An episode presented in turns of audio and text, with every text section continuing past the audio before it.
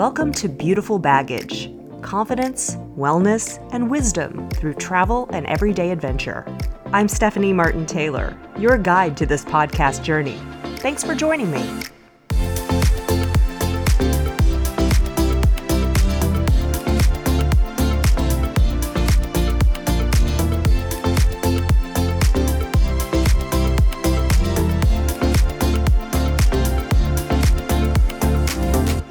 Hello, and welcome to episode 17 of the Beautiful Baggage Podcast. It's the week before the Thanksgiving holiday here in the US, and for a lot of us who work full time, that means it's time for round one of the holiday the Thanksgiving potluck lunch at work. We're doing this at my office today, and it's always so much fun because it's a time where people either one, bring in a cherished family recipe, or two, do a test run of something they want to serve next week on the real Thanksgiving holiday. Talk about an everyday adventure. This is the kind of meal that definitely brings with it, if not wisdom, then a fair share of laughter, stories, and entertainment. I think of it as kind of like a mashup of Antiques Roadshow and America's Top Chef, though slightly less dramatic if you're familiar with those sh- shows, usually. In past years, I've played it safe and made a classic, tried and true pumpkin pie that people who like pumpkin pie usually enjoy. But it doesn't elicit much comment because you'll find the exact same recipe in many, many households across the US. But this year, I'm living dangerously. I'm introducing two family recipes near and dear to my heart that are not so traditional. And I'm also trying them out on my colleagues to discern whether I could get away with them at home next week when my audience would be family and friends who might have strong opinions about these two dishes, and specifically when I serve them during the course of the meal. One of the dishes is pumpkin bread.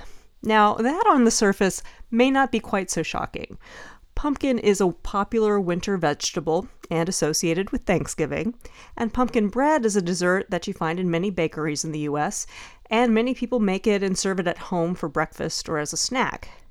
But what makes it a bit of a walk on the wild side for me at this potluck, and then again at home next week, is that I'm going to bring it out the way my family serves it. Not during dessert time, not as a take home snack, not for breakfast, but during the main course at Thanksgiving as a companion or even an alternative to the bread rolls you pass around at the same time as the turkey and the stuffing and the gravy. And for many people in this world, I know that is shocking, or at the very least, inappropriate. For a lot of you, I don't need to explain why this would seem very, very wrong. it's the whole rule about not mixing sweet food like pumpkin bread, which usually has a lot of sugar in it, with savory food, or food that is on the more salty side of the spectrum.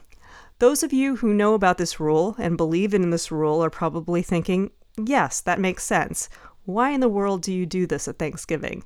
Unacceptable. But some of you are like me and didn't even know until recently, or perhaps now, that this was even a rule.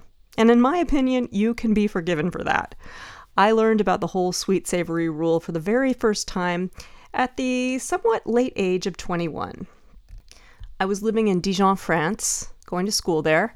I don't remember what prompted the conversation, but I remember my shock and a bit of confusion when my host family in Dijon explained to me that one of the basic rules of French cuisine is that savory and sweet foods and beverages don't mix.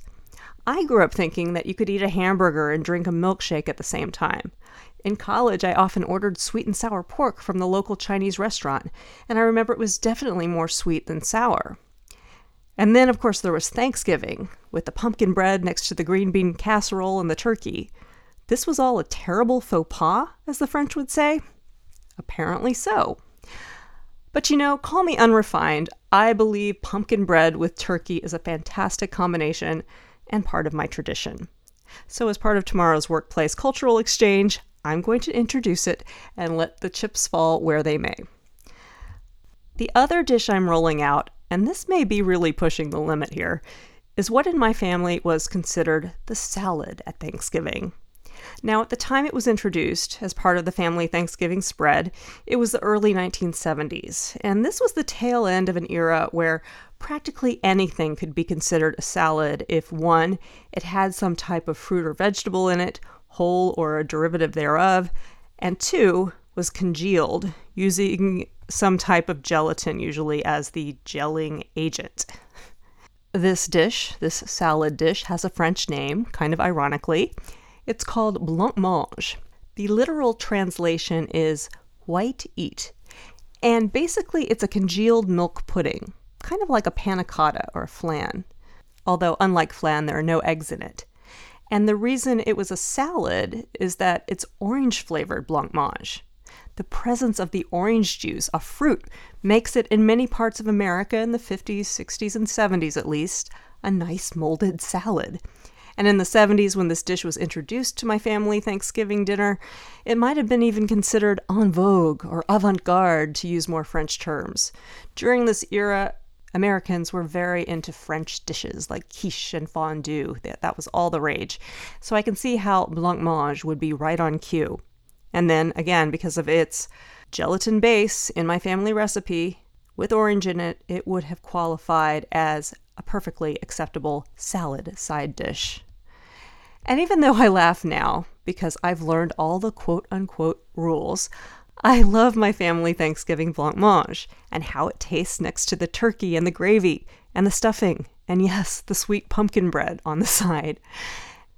And for me, and I'd like to offer this idea to you as well, it's a reminder that any rule created by humans, like the sweet and savory rule, is just that a rule made up somewhere along the line by people like you and me.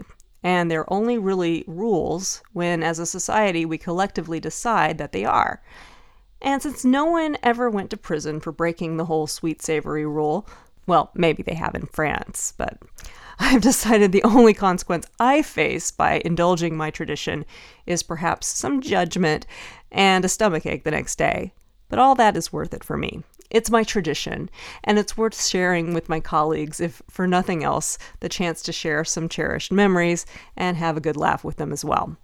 As I mentioned, after I see how things go today, I do plan to roll out at least one of my two dishes, the pumpkin bread and or the blancmange, at my gathering of family and friends at home next week. They're likely to be a tougher crowd. All but one of my guests was born in the UK. My husband was born in the UK. And there, the whole sweet savory separation thing is pretty widely accepted as a rule. But you know, there is this Monty Python skit about people being chased by a giant blancmange, so perhaps if I bring that up, that will spark some appreciation there. And with that cultural connection, we will bridge the divide and come to some sort of understanding. And if not, well, I'll just enjoy being a rule breaker and enjoy these little memories of my personal family culture all to myself. I'm curious about your culinary rules and controversial dishes. I'll bet you have many stories to share please come on over to the comment section of my website, yourbeautifulbaggage.com, or to my Facebook page, and let's start a discussion. I'd love to hear from you. Also, if you haven't signed up for my newsletter, please do. Just in time for next week's episode on Thanksgiving, I will publish pictures of my pumpkin bread and my blancmange for my newsletter subscribers to enjoy. Or not, up to you. Thanks again for joining me on Beautiful Baggage. I'll see you next time.